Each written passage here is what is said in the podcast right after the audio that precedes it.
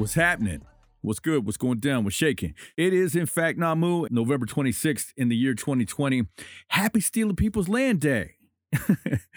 or happy Thanksgiving, depending on how you look at it. Now, I don't traditionally celebrate Thanksgiving the way that a lot of you do um, because I try to remember that while George Washington, that President George Washington, actually made Thanksgiving a national holiday so that we could all celebrate the fact that we had a real government, most people celebrate Thanksgiving thinking that it's related to the feast that was had between the native people, we're going to call them the people because that's what they are, and the settlers who came to America at the time. But the fact of the matter is, is that it wasn't all balloons and hearts and unicorn farts and lovely things like that. There was a lot of strife and a lot of drama. And though that particular event was a good one and it showed cooperation between the two people, the natives and the settlers who were coming into the country, it also marked the beginning of an incredible decline of the natives in America. A serious period of stress and struggle and death and oppression that continues to this day. And that's a future podcast episode. But I just want you to remember that it's totally okay to celebrate family and friends on this day and have great food and enjoy your time together. But just remember that the people suffered greatly starting at that. And it's important that we respect that bit of history by acknowledging it whenever we gather to celebrate Thanksgiving. So, on to today's episode, which is all about deleting Facebook. Don't ask me how they're related, they're not. I will say, though, that my son, my lovely 10 year old son, Roman Ali, I was helping him with his homework earlier this week, and it was actually about Thanksgiving and the loose group of tribes in that area. At the time, I think they were called the Wampanoag. Well, I'm positive I'm butchering that name, but I found that interesting that he's learning the real history and not the history that I was taught when I was his age, which was fully different. I was learning that pilgrims and Indians, and that's what we called them back then, were best of friends when the pilgrims and the settlers landed. And uh, it just wasn't like that. And I'm really happy and pleased to see that his school is teaching him the real history.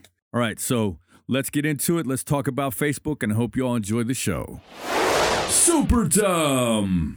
Champagne Perrier, Vintage friends on my face, looking like I'm from the deep. These no Cartiers, pockets deep, deep, deep. Man, social media is crazy.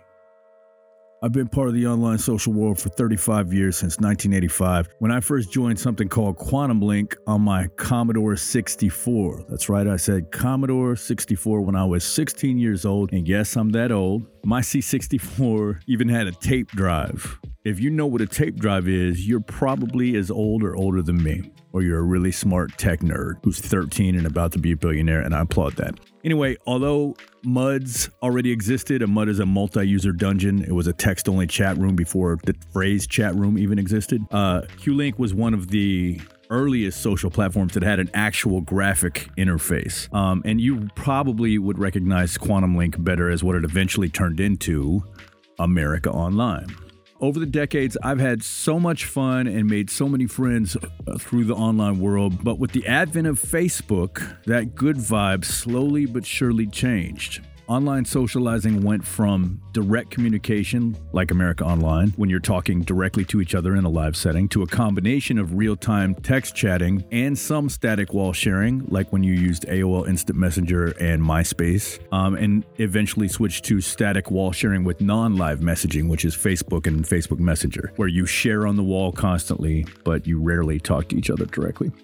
And over these last three and a half decades, the focus of social media went from connecting people and helping them communicate with each other easily and instantly to an exercise in vanity, where people, like I said, just constantly share, but it's not an immediate thing. They're not communicating directly with each other. It's it's like I've used this analogy in person with people before. It's like having a billboard or a corkboard, rather not a billboard, and you put stuff up on that cork board and your friends can walk up to it and look at it.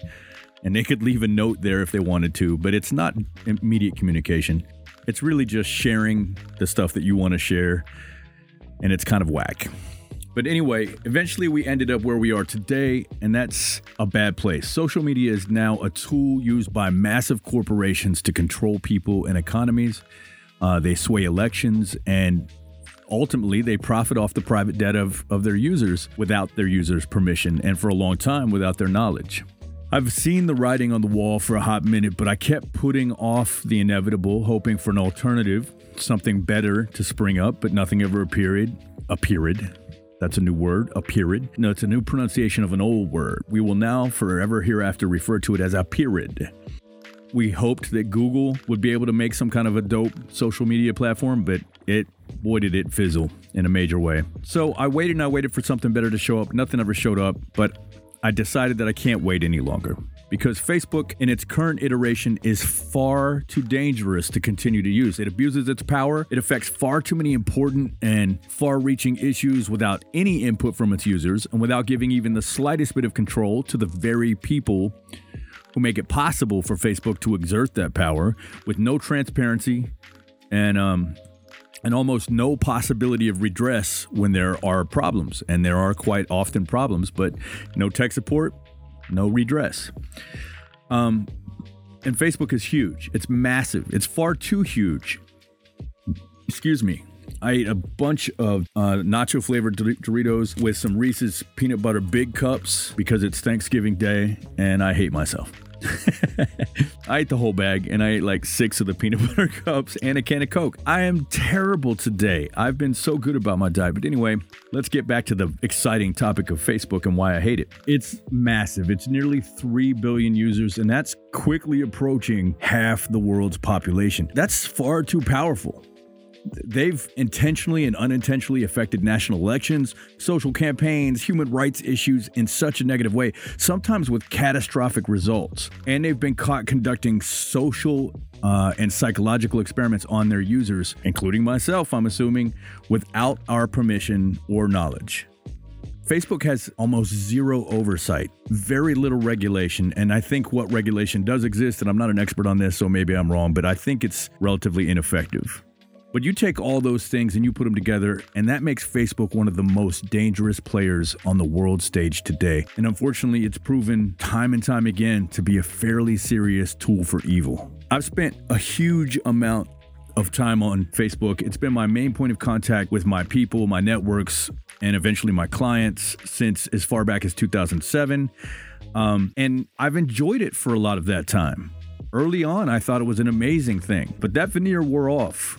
Because look, Facebook makes it really easy to connect with people, but the opposite is also true. It's also very, very easy to disconnect. And I've lost many, many friendships over the years because of Facebook interactions. And these are interactions that never would have happened in person. In person, you have a whole lot of contextual clues, body language, tone, expression. Those things just don't exist online. And yet we still think it's a great place to have serious conversations. Over the years, I've opined that Facebook was actually working to make people less social. And that makes perfect sense because Facebook would much rather you stay online looking at their content than they would you spending time offline hanging out with your actual friends. They want you scrolling endlessly, looking at ad after ad, being exposed to their subtle clues and cues so that you move in the direction they want you to move. And if you're offline hanging out with friends having a good time, they're not profiting from you. So intrinsically, Facebook has a conflict of interest. And it's also a massive time suck for a lot of people, myself included. You know, there are days when I'll spend 15 or 20 minutes on it, but there are more days that I'll spend three or four hours on it. And those hours are gone from my life. And for what? so I could scroll through people's pictures of their dogs and their food and their kids, all of which I like to see, but none of which is actually beneficial to me in anything more than a superficial sense and it takes away my time and my ability to do things that could improve my life and, improve my son's life. I don't think there's ever been an app in existence, maybe not even an organization in, in modern existence in modern America, that affects people in such a negative way, on such a scale, while also maintaining that it's a force for good in our lives. That's the idea, right? That Facebook is good for us, it connects us. When in fact, the reality is that it doesn't. I've seen it for a long time I even deleted once. I uh, I re you know, I recreated a new account and I then I deactivated that account. But both of those times I did that with the knowledge that I would probably come back. But this time, nope. This time it's a whole different world. I am done for good. I have to be honest with myself that this app is doing far more harm in my life than good. And if that's the case in any aspect of my life, I have to address it. So this time I'm deleting Facebook for good. Facebook really hasn't cared about us, about the users, beyond what it can earn from us for a really long time. And these days, it brings way more drama and strife into the world or allows drama and strife to proliferate and misinformation to proliferate throughout the world than almost any other platform, and I wouldn't even say almost, than any other platform that exists, maybe even more than any other organization that exists. It's way more powerful, has far larger reach than any news outfit on the planet, more reach and more power than almost any government. The American government, maybe not, but I'd argue that it's a possible case. And worse, it's become a terrifyingly effective tool for the spreading of harm and lies. It's not managed by people with care and kindness and an eye for safety and health. It's managed with disdain and duplicity and policies and actions that are motivated solely by profit margins. And of course, power. Now, this doesn't mean that employees that work for Facebook are, are, intrinsically evil. It means that they are working for an organization that has changed over the years and is now effectively managing the growth of evil in America and other places around the world. And a lot of Facebook employees are fighting back and trying to make change from within, and I applaud them so much, but it's not working. And as long as they continue to work for Facebook, they're part of the problem. If you can't affect the change from within and you see that you can't affect the change and you decide to stay working for the company, then you've chosen the side of the oppressor. As Archbishop Desmond Tutu has said, those who remain neutral in situations of injustice have chosen the side of the oppressor. Probably my favorite quote of all time. I've thought long and hard about this. I looked for every avenue I could to justify my use, and I can't find anything that justifies continuing to use Facebook. I'm losing connections to clients, connections to friends, connections to family. I'm losing the ability to easily connect with new friends, but I'm gaining perspective and I'm gaining the ability to take better control of my own life and hopefully learn to re engage with humans in an in person way. It's the way we were meant to engage socially, not on cell phones or computers, but in person. So I'm moving on from Facebook and I really hope that you, the listeners, really consider doing the same thing. We survived for millions of years without Facebook. We'll live long after Facebook is gone. As long as we survive on the planet, as long as we don't nuke ourselves off the face of the earth, there will be lots of other opportunities for new social platforms to pop up and for us to go through this experiment over and over again. But for now, the evidence is in, and Facebook is the bad guy.